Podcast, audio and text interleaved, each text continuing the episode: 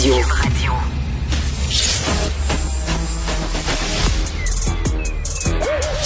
Mathieu Bocoté. Il représente un segment très important de l'opinion publique. Richard Martineau. Tu vis sur quelle planète? La rencontre. Je regarde ça et là, je me dis, mais c'est de la comédie. C'est hallucinant. La rencontre. Bocoté. Martineau. Alors, j'ai vu sur ta page Facebook, Mathieu, que tu as fait des réserves en cas d'une guerre nucléaire. Tu as des bouteilles de scotch et un pot de beurre de pinot. T'es prêt? Oui, oui, mais pas, pas n'importe lequel. Pas n'importe lequel, qu'on ne trouve pas en France et que des amis bienveillants m'amènent parce que, par, euh, lorsqu'ils prennent l'avion, parce qu'ils savent que c'est ressources essentielles pour un Québécois, peu importe où il est dans le monde. C'est très drôle parce que j'a- j'avais un ami qui vivait euh, justement à Paris qui m'avait demandé une fois si tu viens, apporte-moi du beurre de pinot. Quoi, c'est difficile à trouver là-bas? Ben, c'est pas exactement celui qu'on trouve à la maison. On est sur du skippy de base. Bon, alors, de pinot et scotch, euh, c'est un menu particulier. Euh, tu veux nous parler? une guerre, oui. Tu veux nous parler du livre euh, de Étienne Alexandre Beauregard, Le schisme identitaire. Je l'ai reçu il y a quelques jours. C'est un livre sur la guerre culturelle qui euh, qui est en est, est- est- est en jeu. Là. Il se déroule au Québec. Oui, exactement. Et c'est un livre tout à fait remarquable. Alors, Étienne Alexandre Beauregard, Portrait, c'est un jeune intellectuel qui a 21 ans. Euh, 21 ans, je le précise parce que son livre pourrait être, en d'autres circonstances, lu comme une thèse de doctorat de très grande qualité, Ben écrite oui. par en plus un doctorant sachant écrire. Euh, un docteur sachant écrire. Donc ça, c'est... Mais, mais là, donc, on est devant l'essai de le premier livre d'un jeune intellectuel qui s'était fait connaître par euh, des par son blog, par des participations dans les, les débats publics, et puis bon, c'est un militant aussi. Et là, qu'est-ce qu'il cherche à comprendre dans ce livre-là? La mutation du débat politique au Québec depuis 25 ans. En gros, ce qu'il nous dit, c'est jusqu'en 1995, de 60 à 95, on pourrait même remonter avant ça, il y a un consensus nationaliste au Québec. C'est-à-dire qu'on soit souverainiste ou fédéraliste, on a un consensus sur l'idée que le Québec, c'est l'État-nation du peuple québécois. Et par ailleurs, tous les acteurs politiques doivent parler le langage du nationalisme pour être entendus par les Québécois. Hum. Donc, même les fédéralistes doivent être nationalistes pour être entendus, sinon euh, ils sont en décalage avec la population. Après 95, après l'échec du référendum, il y a un basculement dans la culture politique québécoise, et là, il y a une forme de renversement. Donc, il y a encore des souverainistes et des fédéralistes, mais là, le langage politique dominant, dans les médias à tout le moins, c'est le langage post-national, trudeauiste, multiculturel, et même les souverainistes vont parler ce langage-là. Puis il y a un décalage qui va se créer de plus en plus entre, d'un côté, le discours médiatique dominant, de l'autre côté, les préférences de la population qui ne trouvent pas de relais. Et ce que nous explique Étienne Alexandre Beauregard, c'est pourquoi la CAQ a réussi finalement à percer, c'est parce qu'elle s'est emparée justement de ce nationalisme disponible, ce nationalisme qui est majoritaire dans la population, mais très minoritaire dans les médias et à l'université. La CAQ s'est emparée de ce nationalisme qui se joue non plus autour de la question de la souveraineté, mais de l'identité, et a reconstruit sa majorité autour de ça. C'est une lecture qui me semble tout à fait convaincante et surtout une lecture bien documentée. J'ajoute que dans son livre, il applique sa méthode aussi pour lire le Canada, puis il montre comment l'imaginaire politique canadien fonctionne un peu sur des codes semblables. Donc au Canada, par exemple, le multiculturalisme trudeauiste est dominant. Et les conservateurs, pour se faire entendre, doivent parler le langage des libéraux. Ce qui fait que les conservateurs ne sont jamais que des libéraux un peu plus mous qui prétendent savoir compter. Mais il n'y a pas d'imaginaire politique propre aux conservateurs au Canada. Ils sont tous idéologiquement soumis euh, au grand narratif libéral. Eh c'est intéressant. Donc, son approche permet de comprendre comment fonctionnent les débats politiques. Son approche permet de comprendre l'évolution du débat politique au Québec depuis 25 ans. Son approche permet de voir aussi, justement, quel est le propre du nationalisme caquiste. C'est un ouvrage franchement réussi. Il y a eu un basculement au Québec. Hein. Le nationalisme est passé euh, de mots cool à mots euh, toxiques. Avant, c'était honorable, rassembleur. Le mot nationalisme, maintenant, il est devenu toxique, infréquentable. Euh, on est passé du nationalisme au multiculturalisme. Comment expliquer ce basculement-là? Qu'est-ce qui est arrivé? La défaite. Ben, il y a plusieurs éléments. Le premier élément, c'est la défaite, c'est-à-dire de la défaite de 95. Donc, la, la défaite vient priver de légitimité le peuple québécois. Euh, qui est contesté désormais en son propre pays. Donc là, on va avoir tout le discours sur le multiculturalisme canadien. Donc il y a un élément de contexte, la défaite québécoise, hein, celui qui perd, perd des positions. Il y a la radicalisation du régime canadien qui a fait du multiculturalisme son principe fondateur. Et puis après 95, le multiculturalisme va prendre toute la place dans le cadre politique canadien. Donc les, les souverainistes eux-mêmes vont être obligés d'emprunter ce langage-là pour espérer passer le test de la modernité et de la diversité. S'ajoute à ça le grand contexte mondial, la, la, mondialisation, où les élites, depuis environ 25 ans, ont liquidé la légitimité de l'idée nationale, qui était reléguée dans la catégorie du populisme, de l'extrême droite, du racisme, et ainsi de suite. Donc ça, c'est l'espèce de, de, grand discours qui a disqualifié, puis qui a aussi modelé, pour bien le dire, l'éducation, donc avec des cours comme ECR et ainsi de suite, avec des cours d'histoire pénitentielle pour pousser la jeune génération à se désaffilier de l'identité nationale. Donc euh, le nationalisme des autres, ça peut être bien, mais jamais le sien. Donc tout ça a créé un contexte où l'affirmation nationale québécoise était privée de légitimité. Mais, mais, les Québécois, dans leur ensemble, eux, ne doutaient pas de leur légitimité comme peuple. Puis en avaient marre, justement, de se faire euh, fasciser, extrême droitiser, disqualifier, pathologiser parce qu'ils parlaient le langage de la nation. Et ça, il faut voir que dans les sociétés contemporaines, celui qui est capable de capter justement ce sentiment national étouffé, mais qui est légitime en lui-même, c'est simplement qu'il est contesté par les élites dominantes, ce que j'appelle moi le régime diversitaire, celui-là est capable de de porter et d'être porté par cette aspiration à la renaissance identitaire, nationale, culturelle des peuples.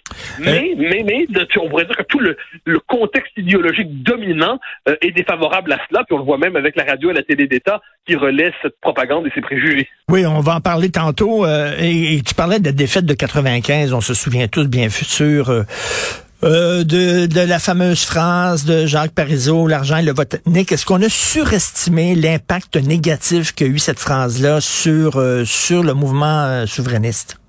Ah non, non, moi je pense que non. Moi je pense que cette phrase-là, euh, on, en fait, il faut distinguer. Je pense qu'on lui a accordé trop d'importance au sens où on a décidé d'en faire le, le révélateur du, du, squelette dans le placard du nationalisme québécois. C'était comme Ah, Mordecai Richler avait raison finalement. De l'autre côté, de l'autre côté, euh, non, c'est une phrase qui a complètement paralysé mentalement et politiquement les souverainistes. Mon premier livre, mon Dieu, ça, ne me rajeunit pas, en 2007, la dénationalisation tranquille. Son point de départ, c'était la réflexion sur les effets justement de cette phrase-là sur la, la, conscience nationale québécoise, sur le discours souverainiste.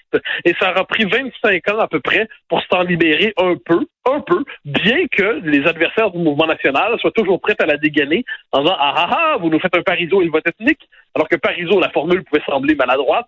Tous en ont convenu lui-même le lendemain. On a toujours oublié que Parizeau, le lendemain, avait dit que c'était des propos maladroits sur le plan de la sociologie, euh, sociologie électorale, hmm. ce qu'il a dit n'était pas faux. C'est-à-dire 61% des francophones ont voté oui, 99% des anglophones ont voté non, puis environ 95% des nouveaux arrivants ont voté non ou des communautés culturelles. Ça, c'est factuel, c'est de la sociologie électorale. Tout à fait. Euh, il va y avoir un documentaire bientôt qui va être diffusé sur les ondes de Radio-Canada de Francine Pelletier. Euh, elle en a parlé, elle a annoncé ses couleurs. Elle va montrer que le nationalisme québécois, d'ouvert à l'époque glorieuse de, de Gérald Godin, est devenu maintenant intolérant, fermé, xénophobe. Donc, on va nous servir ça aux heures de grande écoute à Radio Cannes. Oui, j'en suis la cible en plus avec quelques autres. J'en suis ah la cible. Plusieurs personnes qu'elle a interviewées euh, me, sont remontées vers moi pour me dire aïe aïe aïe. Elle, euh, on, cherche en gros, elle cherche à faire dire du mal de toi. Elle cherche à te, autrement dit, à te diaboliser. Puis elle m'avait elle-même invité à y participer mais je lui ai répondu poliment que je ne participais pas au dîner de con. C'est-à-dire que me faire inviter dans un documentaire où j'aurais le, le, le, rôle du méchant qui doit justifier d'exister. Non, merci. Euh, je n'ai pas l'habitude de me prêter à de tels exercices où finalement je sers de cible au lanceur de mmh. fléchettes. Et par ailleurs, n'ayant pas une considération intellectuelle exceptionnelle pour Francine Pelletier, euh, ben, je me, ça me tentait pas non plus de m'associer à cette œuvre un peu médiocre et que l'on sait à l'avance fonctionner sur le mode du procès du, euh, du documentaire à charge. Euh, on sait que, bon, tu t'es déjà fait, tu t'es déjà coltaillé avec Marie-Louise Arsenault dans son émission littéraire. là, elle a reçu justement Étienne Alexandre Beauregard. J'ai pas vu comment ça s'est passé. Est-ce que c'était quoi? C'était un procès? C'est surtout d'une condescendance himalayesque. C'est-à-dire, moi, je, je, suis de ceux qui ne comprennent pas pourquoi Marie-Louise Arsenault a une aussi bonne opinion d'elle-même. Euh, ça m'échappe, ça m'étonne. Elle a probablement ses raisons. Mais ce qui est certain, c'est qu'elle l'accueillait sur le mode, euh, elle avait le monopole de, du vrai, du juste, de la raison, de la vertu. Et elle pose des questions sur le mode, mais pourquoi êtes-vous méchant? Pourquoi vous êtes contre la gentillesse? Pourquoi vous êtes contre la tarte aux pommes? Et là, on est désarçonné devant, puis en plus avec un ton, mais un ton, mais un ton d'une condescendance effrayante. Euh, c'est quand même, faut jamais oublier qu'on est quand même devant une radio d'État, là. On est devant une radio d'État, une radio publique, donc financée par tous, financée par tous pour se faire faire la morale. Une fois que c'est dit, Étienne Alexandre Beauregard, 21 ans, a répondu euh, de manière euh, stoïque, de manière calme, de manière intelligente, de manière fine, de manière subtile au procès habituel que l'on connaît dans cette émission. Mais c'était un autre exemple du procès réservé aux nationalistes lorsqu'il passe devant les autorités officielles publiquement subventionnées par Ottawa. Et Mathieu, tu, tu, tu parlais, euh, tu, tu, parlais tantôt euh, de, de, bon la jeunesse. Il a quand même 21 ans, ce gars-là. C'est incroyable parce que j'ai lu son livre et vraiment là, c'est étonnant de, de, de, voir quelqu'un qui est aussi aussi profond, aussi cultivé à cet âge-là. Ah non, il est époustouflant, il est époustouflant. Moi, je le connais depuis quelques années déjà. J'ai vu ses deux, euh, son, ses deux premiers euh, livres, mais qu'il avait écrit, je pense, à 16 et 18 ans, euh, qu'il n'avait pas publié, mais c'était les livres où il appelait ça, il se faisait la main. Mais là, je me disais, c'est quoi cette espèce de créature-là qui a 16, 18 ans, euh, ou 17 ans, je me trompe peut-être un peu sur le détail des âges, mais pas tellement, puis écrit déjà des livres tout à fait bien pensés, tout à fait bien articulés, tout à fait approfondis. Mais là, celui-là, c'est autre chose. C'est-à-dire là, c'est un livre qu'un universitaire de 40 ans, bien installé, pourrait écrire en se disant, ben, j'ai finalement fait un très bon livre dans ma vie, j'en ferai un prochain dans 10 ans. Eh ben non. Lui, il fait ça à 21 ans, il rentre dans la vie intellectuelle avec la fanfare au grand complet. Il y a quelque chose de très impressionnant dans ce, ce travail. Donc, il y a à la fois, c'est ça, c'est important, c'est un travail qui est à la fois euh, de, de, vrai travail d'histoire des idées, de pensée politique, mais c'est aussi une réflexion très politique, c'est-à-dire il comprend la politique. Il n'est pas comme ces intellectuels qui quelquefois survolent la vie politique à partir de Sirius. Non, il comprend la politique, il comprend le lien entre les idées les partis, le lien entre les idées et les sentiments politiques, puis il montre comment se recompose une vie politique à travers ça. C'est euh, franchement impressionnant. Et en terminant, est-ce qu'il surestime le nationalisme de la CAQ? On l'a vu, là, Simon Jolin Barrette, il est en minorité. Le volet nationaliste à la CAQ, c'est une coalition, elle est en minorité. Je pense que la CAQ est beaucoup plus libérale qu'on le croit. Ben, moi, je, je pense que euh, Étienne Alexandre Beauregard ne surestime pas le nationalisme qui porte la CAQ, mais ensuite, la CAQ veut-elle porter elle-même ce nationalisme qui la porte? C'est la grande question des années euh, présentes. la CAQ a été à la hauteur avec la loi 21. OK, c'est bon. La loi a été à la hauteur. La CAQ a été globalement à la hauteur en tenant tête euh, au, au, au, concept de racisme systémique, mais pour le reste, pour la suite, le programme est terriblement pauvre. Donc l'écart est de plus en plus grand entre la rhétorique caquiste et la politique caquiste, mais l'espace politique, est, on voit pas, pour l'instant, personne parvient à récupérer cet espace ça vaut la peine de le dire. Mais euh, non, non, le nationalisme qui a porté la CAQ au pouvoir est très fort, mais la CAQ finalement ne, fait peu de choses du carburant qui lui a permis d'arriver aux, euh, aux, affaires. Ben merci. Écoute, j'adore tes questions. Pourquoi Marie-Louise Arsenault a une telle si haute opinion d'elle-même? C'est un mystère. Donc ça s'intitule Le schisme identitaire. C'est de Étienne Alexandre Beauregard, un excellent livre.